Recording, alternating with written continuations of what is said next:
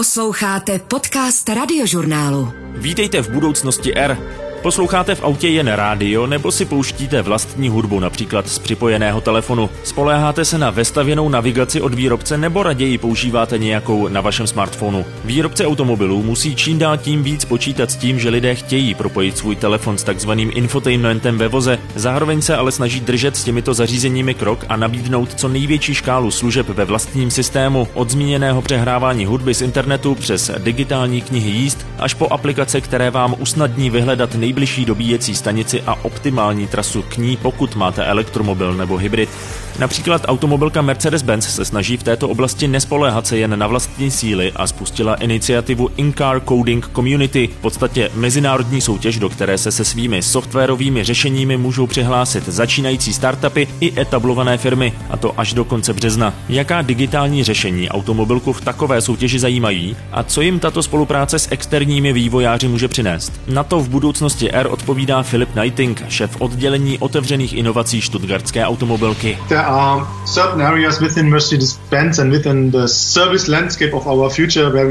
Jsou oblasti, o kterých už teď víme, že s vlastními kapacitami nebudeme schopni nabídnout našim zákazníkům to nejlepší řešení a dostatečně brzo.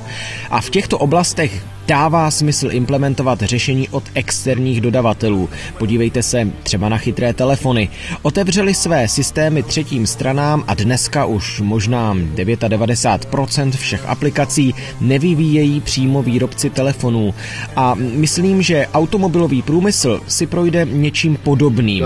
Automotive industry will experience a similar approach as well. Budoucnost R. Vítám vás v budoucnosti R. Díky, že jsme se mohli připojit aspoň online. Yeah, thanks for having me. It's my pleasure. Když jsem si četl o iniciativě In-Car Coding Community, zaujala mě tam věta, že cílem je zintenzivnění digitálních zážitků z jízdy prostřednictvím výjimečných koncepčních nápadů. Co si pod těmi digitálními zážitky mám vlastně představit? Jsou to nějaké aplikace a funkce infotainmentu auta nebo jízdní systémy, případně funkce spojené s elektromobilitou? Yeah, I think you already mentioned some very good examples of what we are looking for when we're talking about digital experience. Yeah? Myslím, že jste zmínil několik velmi dobrých příkladů toho, čemu říkáme digitální zážitek. Ale začněme v širším kontextu. In-Car Coding Community si klade za cíl najít skvělé nápady, skvělá softwarová řešení od externích programátorů a vývojářů a přenést je do našich vlastních systémů, ať už jde o osobní nebo nákladní automobily Mercedes-Benz.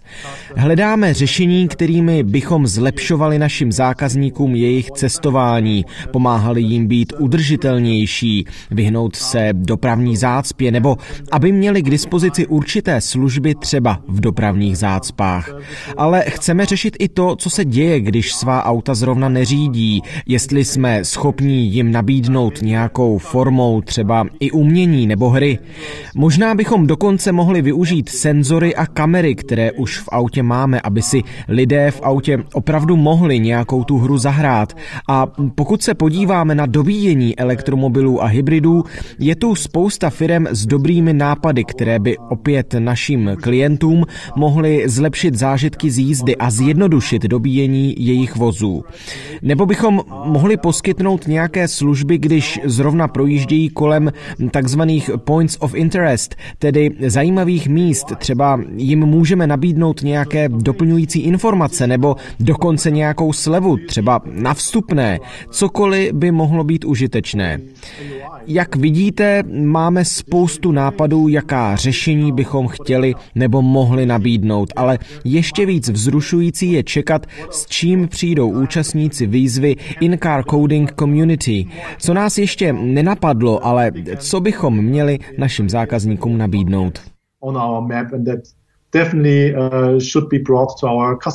Jinými slovy, chcete najít řešení, která by rozšířila určitý skill set auta i samotného řidiče. Nejen řešení pro zlepšení jízdy jako takové, nebo služeb spojených s nabíjením. Yeah, definitely. So I think there's a whole customer journey for when it comes to cars that it's not limited to the driving itself. Přesně tak. Myslím, že pokud jde o automobily, existuje celá škála zážitků, které se neomezují jen na samotné řízení. A hledáme cokoliv, co rozšiřuje námi nabízenou škálu a naplňuje naši misi nabídnout našim zákazníkům ten nejluxusnější zážitek. Neomezené příležitosti a naše řešení, různé naše systémy jsou už teď připraveny nebo brzy budou připraveny pro zapojení třetích stran a to nám dává velmi zajímavou možnost spolupracovat s externími dodavateli a vývojáři. Já jsem přitom měl dojem, že velké automobilky jako Mercedes, co se týče svých systémů, jsou spíš opatrnické, pečlivě si je hlídají, nikoho do nich nechtějí pustit. Vy už ale takto hledáte externí řešení poměrně dlouho. Co vám to přináší? There is no black and white when it comes to collaborations with us as Mercedes-Benz cars. Co se týče takových spoluprací, tak nic není jen černé nebo jen bílé. Když mluvíme o ochraně a bezpečnosti našich řidičů, tak tam není pochyb o tom, že držíme vše za zavřenými dveřmi. To je naše priorita číslo 1.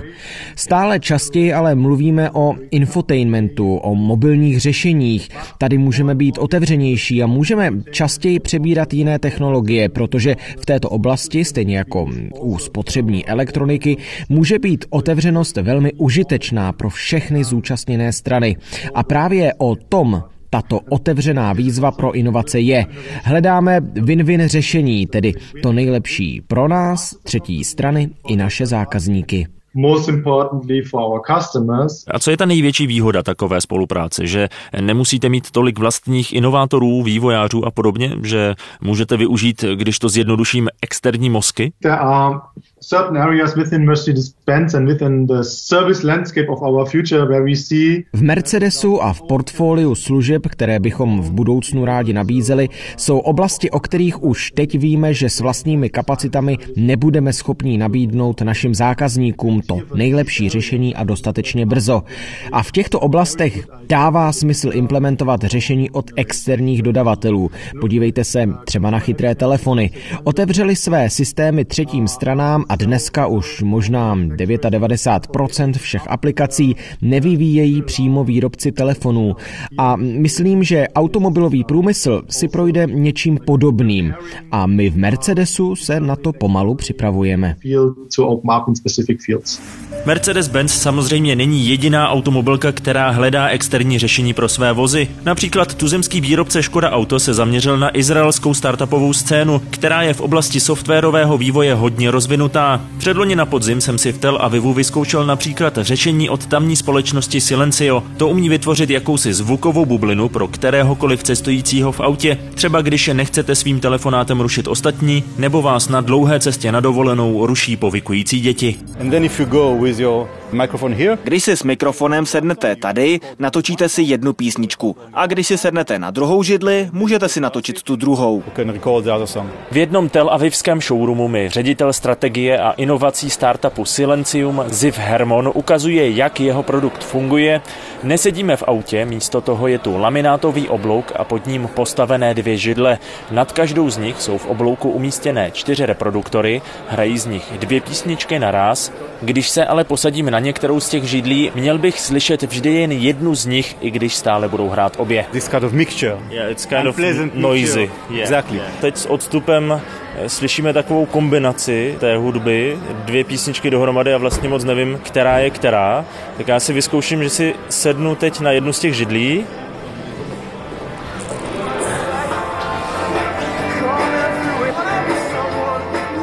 Tak a z té směsi 2 písniček se skutečně stala jedna konkrétní a tu druhou téměř vůbec neslyším a vlastně neslyším ani hluk tady v té místnosti kolem. Takže se zkusíme přemístit na tu druhou židli.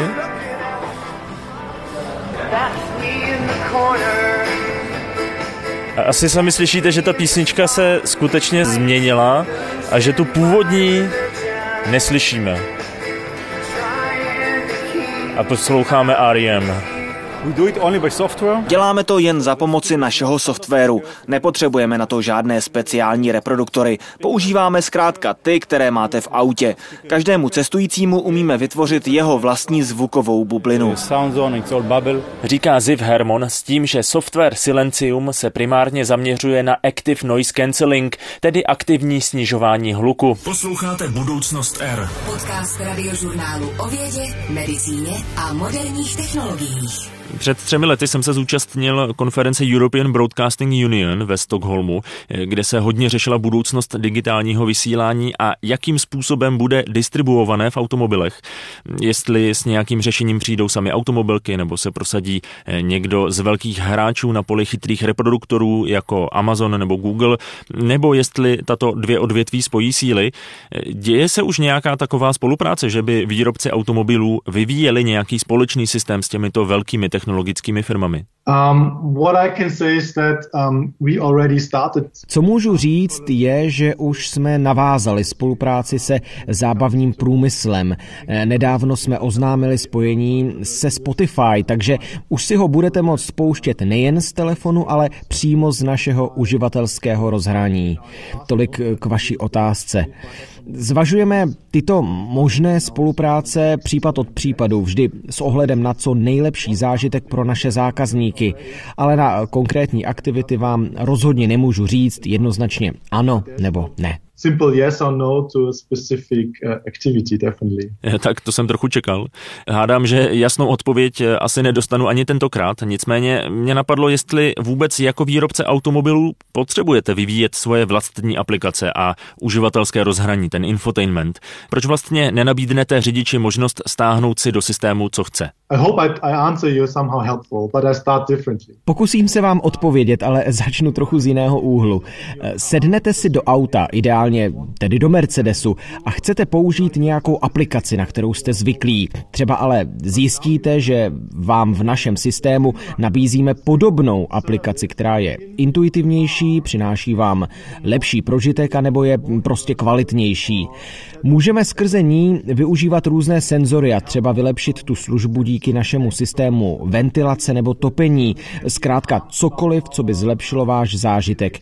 Jinými slovy, auto může být někdy mnohem lepší než chytrý telefon, protože v něm sedíme, takže přirozeně začnete využívat některé aplikace, které vám auto nabízí, ale naopak pro jiné aplikace vám palubní systém nenabídne adekvátní alternativu. Je jasné, že chytrý telefon a auto pořád nejsou jedna a tatáž věc, ale automobil a jeho systémy nabízejí spoustu výhod a já jsem přesvědčený o tom, že je v budoucnu budeme čím dál tím víc pociťovat. A když jsme zmiňovali tu bezpečnost, tak se dá asi jednoznačně říct, že nikdy nespřístupníte třetím stranám senzory v autě a podobně. Přesně tak. Musíme vždycky rozlišovat tyto 2 oblasti, tedy bezpečnost a ochranu lidí v autě a jejich zábavu.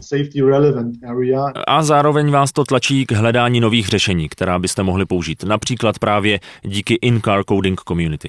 Yeah. Myslíte, že bychom mohli zmínit nějaké konkrétní oblasti, pro které hledáte nějaká nová řešení? V době, kdy zveřejníme tento podcast, ještě stále bude šance se do In-Car Coding Community přihlásit se svými nápady, takže nás třeba poslouchá někdo, kdo by to rád ještě zkusil. Umíte mu poradit, na co se zaměřit? Myslím, že co se týče různých oblastí vývoje, jsme velmi otevření. Nějaké příklady najdete na našich webových stránkách, ale samozřejmě hledáme především řešení, která bychom mohli snadno implementovat a která jsou víceméně na implementaci už připravená. A samozřejmě musí mít nějakou přidanou hodnotu pro naše zákazníky, například v oblasti zábavy, v našem infotainmentu. Ale proč si v autě neužít? Třeba vestavěné karaoke by mohl být fajn nápad. In-car karaoke, could be a cool idea, Everybody can do in-car karaoke. Takže teď se připravte na to, že se vám tam přihlásí hned několik uchazečů počítačů s karaoke aplikacemi. Nicméně uvažoval jsem i nad tím, jak moc se v poslední době auta proměnila. Velkou změnou je určitě nástup elektromobility, který sebou přinesl hned několik problémů, které je třeba řešit. Je třeba nabídnout řidiči navigaci, která mu ukáže nejbližší dobíjecí stanice, zohlední při výpočtu trasy i venkovní podmínky, počasí a tak dál. Předpokládám, že to hodně posunulo ta digitální řešení, o kterých mluvíme.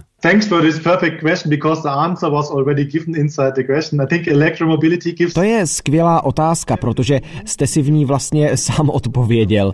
Ano, elektromobilita určitě přinesla spoustu oblastí, které musíme řešit. Sám jste už zmínil ty nejdůležitější, ale myslím, že se budou objevovat další a další, které budou s přechodem na elektromobilitu čím dál důležitější. Vidíme třeba taky trend čím dál větších a větších displejů. Mercedes brzy představí svůj hyperscreen, v podstatě jednu velkou plochu pokrývající celý kokpit auta. To samozřejmě taky znamená obrovský nárůst softwarových řešení, protože najednou nebudete využívat jen nějakou malou obrazovku, ale mnoho různých míst toho displeje. Dalším velkým tématem je spuštění 5G sítí, které sebou taky přinesou velké množství různých aplikací a využití. Spoustu dalších digitálních služeb sebou přinese i autonomní řízení, proto je i pro velkou společnost, jakou je Mercedes-Benz, důležité, aby využívala příležitosti, jako je In-Car Coding Community. Naopak je to i dobrá příležitost pro vývojáře zkusit přijít s nějakým zajímavým řešením ve správný čas. Já sám jsem velmi zvědavý, jaké nápady tato iniciativa přinese. Když zmiňujete větší a větší displeje na palubních deskách, je to něco, co zákazníci vyžadují, nebo je opravdu třeba víc místa na zobrazení všech možných informací? Není to jen trend, jaký byl třeba dřív i u mobilních telefonů? Ty se nejdřív neustále zvětšovaly, pak nastalo období miniaturizace, teď jsou zase poměrně velké. It's a fantastic question because bigger does not necessarily means better. To je vynikající otázka, protože větší neznamená vždycky automaticky i lepší. Klíčové je využívat tuto plochu tak, aby co nejlépe sloužila našim zákazníkům, tedy řidičům. A to někdy znamená omezit počet informací, které jim zobrazujeme, na nějaké funkční minimum. Ale zároveň chceme dát řidiči svobodu si zobrazit všechno, co považuje za nutné. Případně můžeme nabídnout spolujezdci širokou škálu možností, zatímco se řidič soustředí jen na nutné minimum. A to je oblast, kde stále ještě hledáme tu ideální cestu. A myslím, že až představíme onen hyperscreen v modelu EQS, pochopíte, že to není jen velká plocha plná informací, ale inteligentní způsob, jak nabídnout vše potřebné řidiči i spolujezdci.